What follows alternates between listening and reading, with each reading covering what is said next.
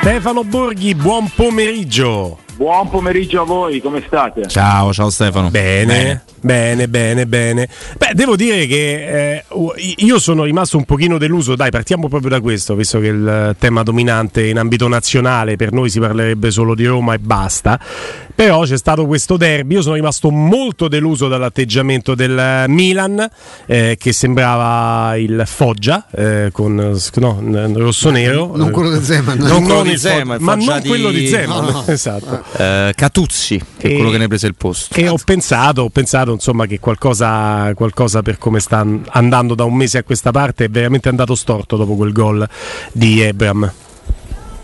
Ma sì, sicuramente cioè, siamo rimasti tutti un po' delusi perché è vero che non si poteva nascondere il fatto che il Milan si presentasse a questo derby in condizioni molto problematiche sul piano mentale per tutto quello che è successo dopo, dopo l'1-2 incassato dalla Roma, ma anche sul piano fisico, sul piano tattico, su, su tutti i piani possibili. È un Milan che abbiamo visto in clamorosa crisi le ultime due partite sono tante, le ultime tre direi sono state eh, la, la, sconfitta in Arabia 3-0 con l'Inter, la sconfitta con quattro gol subiti a Roma con la Lazio e la manita presa dal Sassuolo a San Siro, per cui è normale che fosse una squadra eh, in, in, enorme convalescenza, però eh, l'idea era quella di, di, di, un Milan all'arma bianca, di un Milan che, che, che provasse a ribaltare tutto sul campo, invece secondo me anche anche le scelte strategiche, forse obbligate, giudicando dalle parole di Pioli, però insomma il Milan del primo tempo è stato un Milan eh, che, che, come hai detto tu non, non, sembrava il Milan in un derby, una squadra eh, tutta indietro ma non blindata, non ordinata difensivamente, che si è consegnata all'avversario e il Milan è riuscito a rimanere in partita perché l'Inter ne ha fatto solo uno nel primo tempo. Se Lautaro avesse segnato dopo qualche minuto quel mano a mano con, con Tataru Sanu, eh, secondo me il rischio di, di, di, una pioggia sarebbe stato serissimo per il mm. Milan.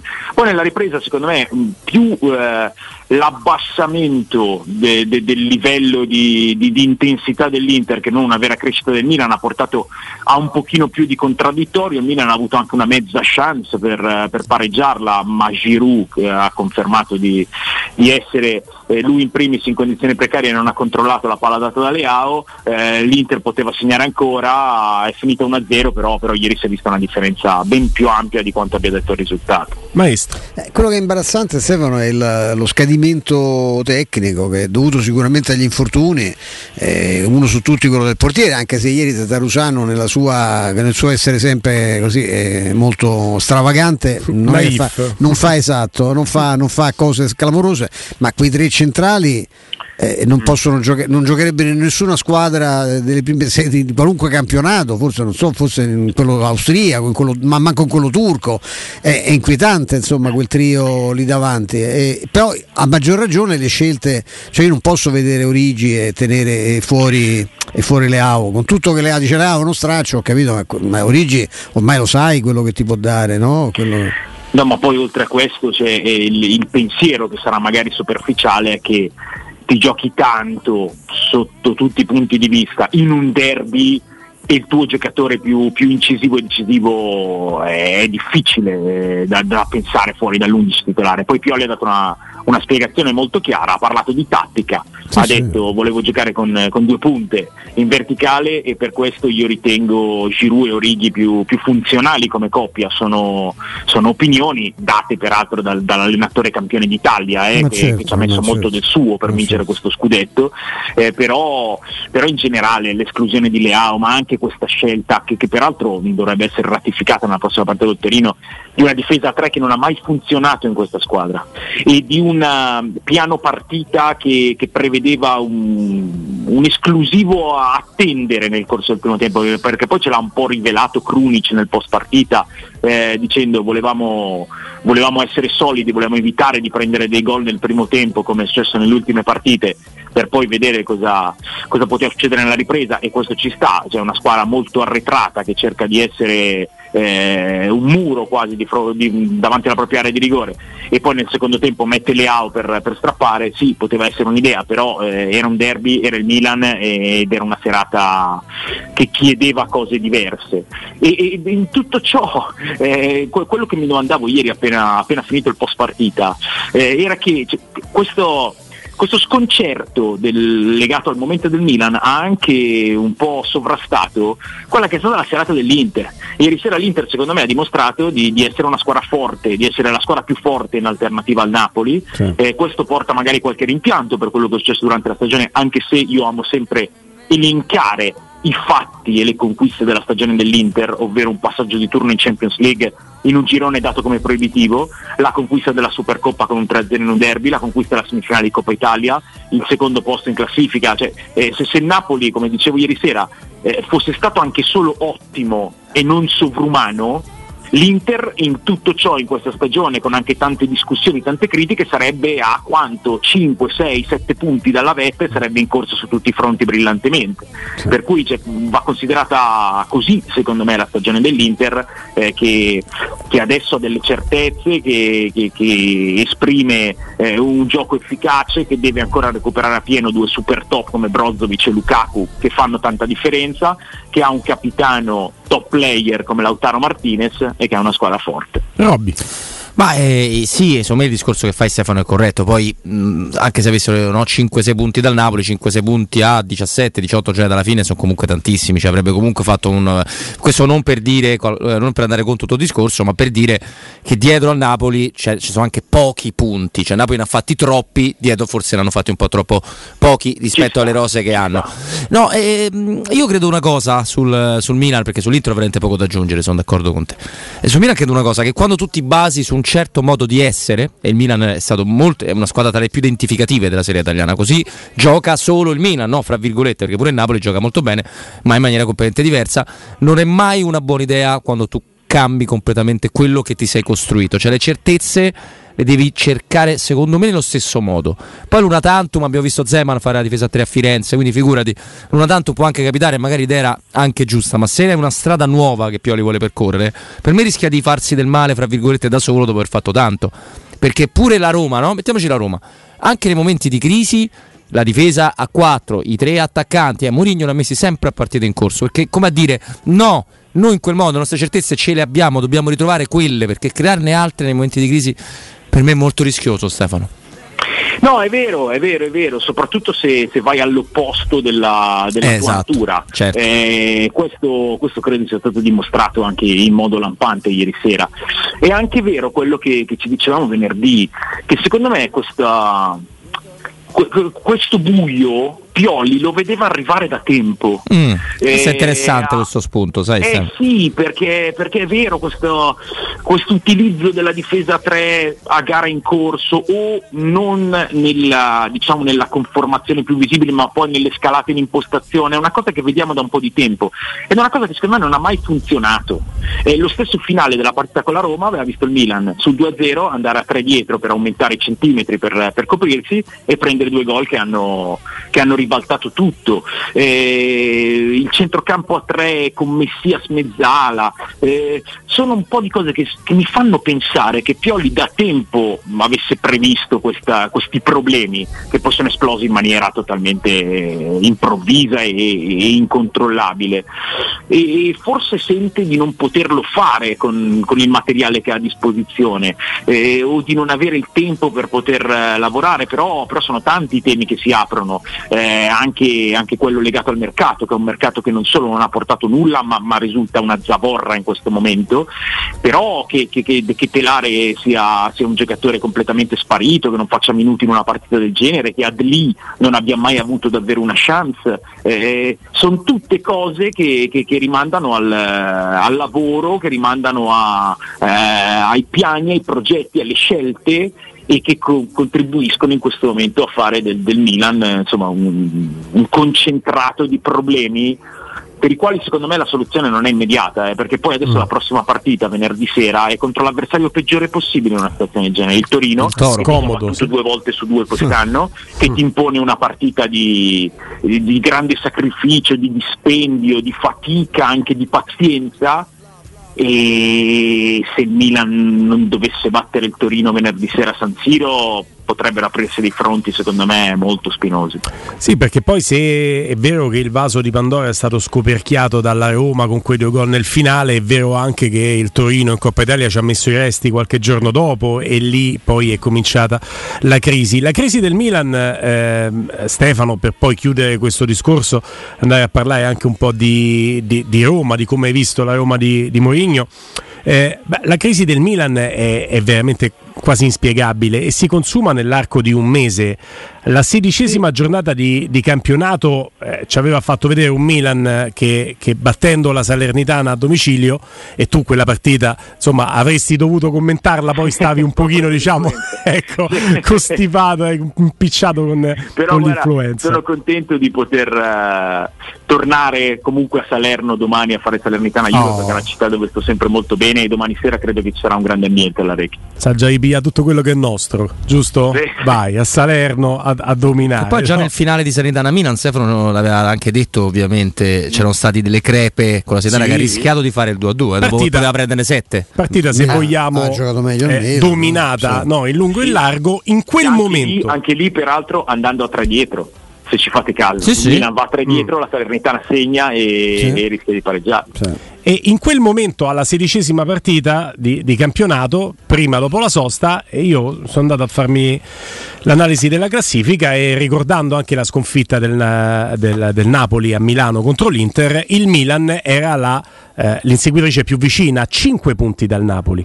E ti dico di più, il Napoli poi si rialza con la Samp, ma il Milan, la partita successiva, la diciassettesima, è la famosa partita Milan-Roma, in cui il Milan si porta a casa più o meno dominando, poi lì è una narrazione che ci interessa anche poco, ma si porta a casa il 2-0 all'87, per cui all'87 di Milan-Roma il Milan è sempre a 5 punti dal Napoli, mm. ma ti dico un'altra cosa che forse ti farà sorridere, però ci fa ragionare, era a 39 punti in classifica.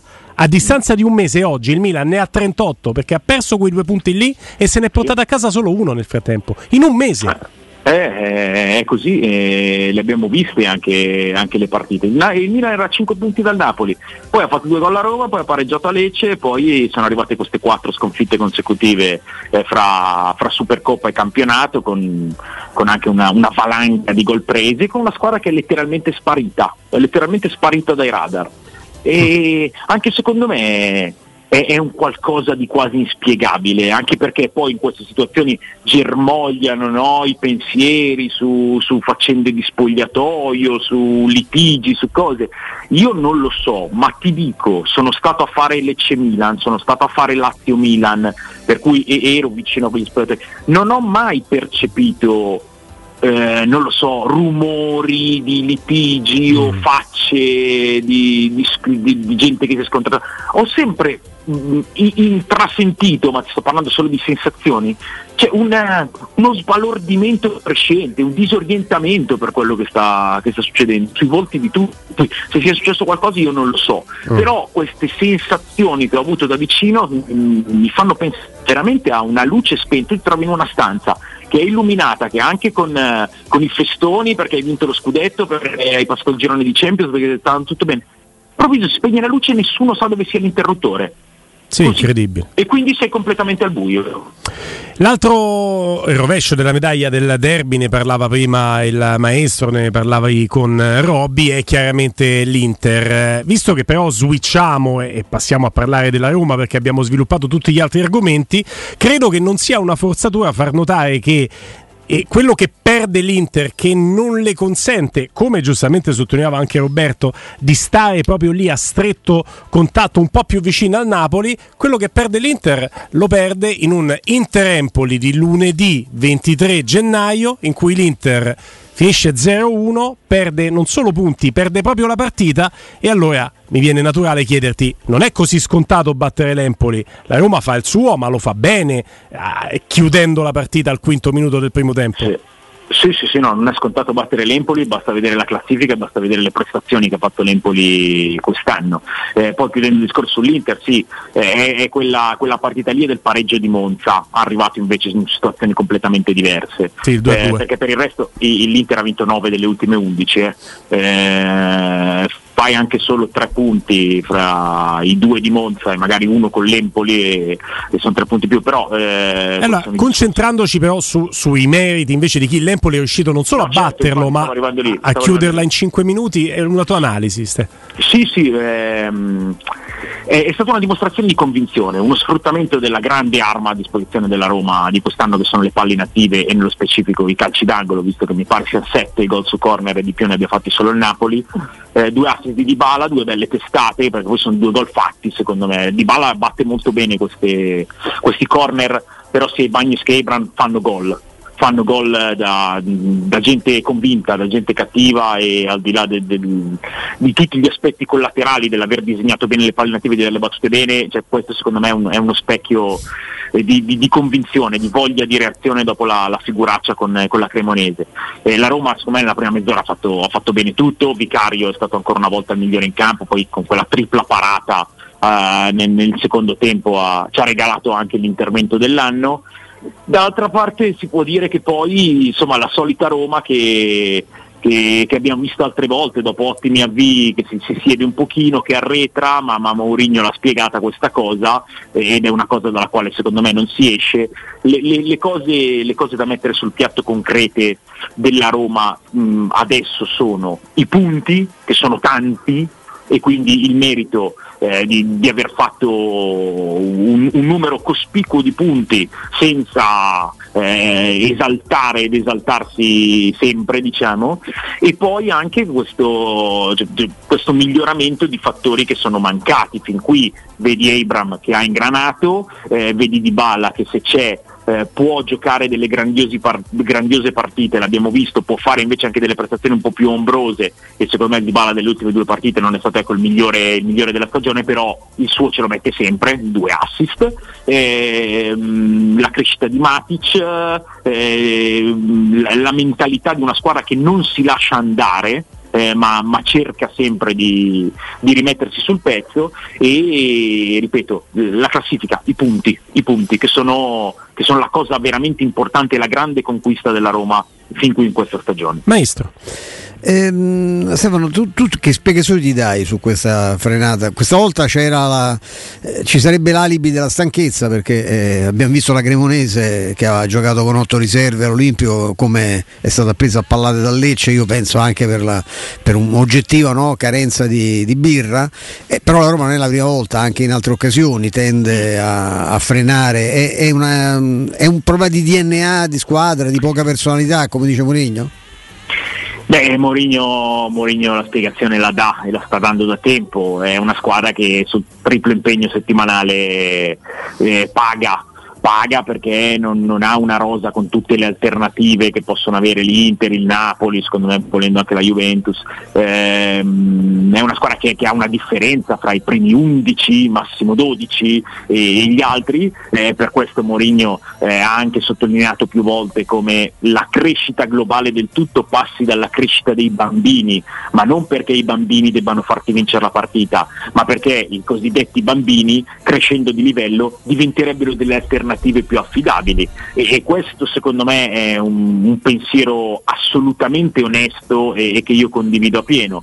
Poi per me c'è anche un po' di, cioè di, di, DNA di squadra, inteso come questa è una squadra che non ha nelle proprie caratteristiche, nelle proprie voglie quella di essere una squadra arrembante, di essere una squadra che sta alta, di essere una squadra che, che, che, cerca protagonismo, è una squadra che ha bisogno un po' di accomodarsi sul fatto di andare in basso, sul fatto di, di, di tenere ritmi controllati e quindi soprattutto in una partita che, che, indirizzi e che quasi chiudi, anche se di partite chiuse dopo mezz'ora io non ne vedo più da, da tanto tempo, però arriva questa tendenza un po' ad accomodarsi. Per, per, per la somma dei fattori, stanchezza, eh, alternative DNA, ma questo non è una, cioè, è una cosa che vediamo dall'inizio e che credo vedremo fino alla fine. Il merito e l'obiettivo che sta inseguendo Mourinho è quello di riuscire a fare tanti punti sapendo di avere questo tipo di, cioè, di, di squadra da presentare. Poi mm se si possa cambiare, se si possa fare meglio, se, insomma, presuppone, presuppone, tante cose.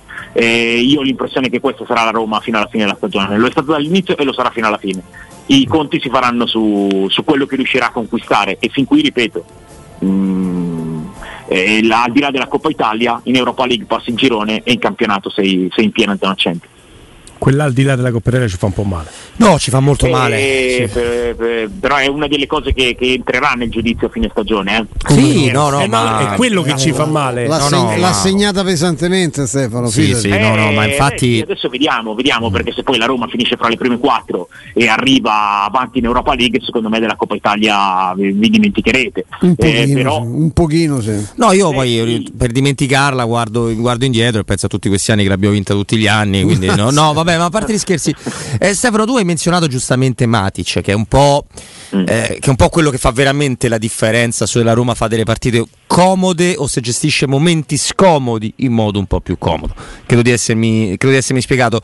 E ti dico che a me quello che eh, cioè, si parla sempre dei giovani che devono prendere da, da, questi grandi calciatori. È chiaro che tu da Dybala puoi prendere molto poco. Che cosa rubi a Dybala? Il fatto che è un fenomeno? No, non glielo puoi rubare. Cosa puoi rubare a Ebram se sta bene? I movimenti se sei un attaccante a primavera, eccetera. Ma a Matic, vediamo se sei d'accordo con me, Stefano. Quello che va rubata è la semplicità del gioco del calcio. Cioè, lui fa anche delle giocate molto difficili, ok. Però generalmente lui è lineare. Se lui vede che ha un corridoio a 20 metri, lui la palla dà dritta a 20 metri subito senza fare un altro giro palla e soprattutto responsabilizza, per cui la palla te la passa forte anche se sei in pressione con un avversario, come a dire che quel tipo di paura non lo devi avere, perché i passaggi di giocatore che si dedica tanto come Cristante, indietro invece che sull'uomo compagno che è attaccato da un altro, sono per, oddio se la perdiamo ci prendono gol, ma quella mentalità è quella che ti fa retrare. Sai che questa domanda meriterebbe una risposta però un po' più eh, tipo dopo la pausa, due minuti che ci, ci salutiamo non con riesco più calma. oggi, non riesco perché eh, domani sarà a Salerno. Sono... Mamma mia, però... per un viaggio a Salerno tutte queste eh, storie, vai con Matic allora. Guarda che cioè, questa settimana è potente, Salernitana mm. Juve domani, ho Milan-Torino venerdì, la Liga sabato, la trasmissione domenica. È dura. Eh? Comunque, comunque eh, no, allora, è eh, vero, bella riflessione, anche se secondo me per i giovani allenarsi con questi campioni vuol dire eh, fare, fare, i due anni in uno, no? come si faceva a scuola quando non andavi tanto bene. Ehm, e per i campioni sarebbe fondamentale anche un innalzamento del livello di tutti gli altri perché mm. eh, mm. porterebbe ad allenarsi in maniera molto più efficace. Però eh, faccio una, un rimbalzo su questa considerazione che, che, che ripeto è, è, molto interessante. Cristante e Matic secondo me sono eh, interpretati molto più come elementi di equilibrio che non di costruzione, da qui le difficoltà globali della costruzione della Roma. Eh, Cristante è il giocatore che ha fatto più contrasti in tutto il campionato italiano in questa stagione e Matic abbiamo visto quanto può essere... Il problema è che alcuni di quei contrasti li fa con se stesso, però questo eh, vabbè, però, è il mio inciso si contrasta da solo, capito? Scusa, scusa, numeri, vai, vai, vai. I numeri sono numeri, eh, eh, nel senso che ne ha fatti più di 50 e il secondo che ne ha fatti di più ne ha fatti meno di 40 mm. e mi pare sia la Sana Colibali della Salernitana. Eh, no, Matic beh, per me la, la, partita più grande che ha giocato quest'anno è stata quella, quella contro il Napoli, mm. quella contro il Napoli dove ha tolto dal campo Anghissà, Anghissà uno dei centrocampisti più dominanti del campionato. E quando è uscito Matic il Napoli segna il gol 2-1 in quel corridoio intermedio, infilandosi lì con Di Lorenzo e, poi il gol di Simeone. Eh, per cui sono interpretati così perché, perché la ricerca è questa. Eh, poi è vero che se è uno come Matic basta che si apra un minimo di, di, di, di corridoio di spazio e lui, lui perfett- ha perfettamente i tempi e le geometrie della giocata però sono giocatori che sono stati interpretati primariamente così e la Roma ha difficoltà nello sviluppo di un gioco continuo perché fra i tre difensori centrali e i due mediani di, di costruttori ce ne sono pochi. Grazie Stefano Borghi, appuntamento voi, domani alle 16. Ciao, ciao Stefano. Un po' più tardi perché devo appunto arrivare a Salerno, ma ci sentiamo comunque. Dai, ciao, domani Stefano Borghi.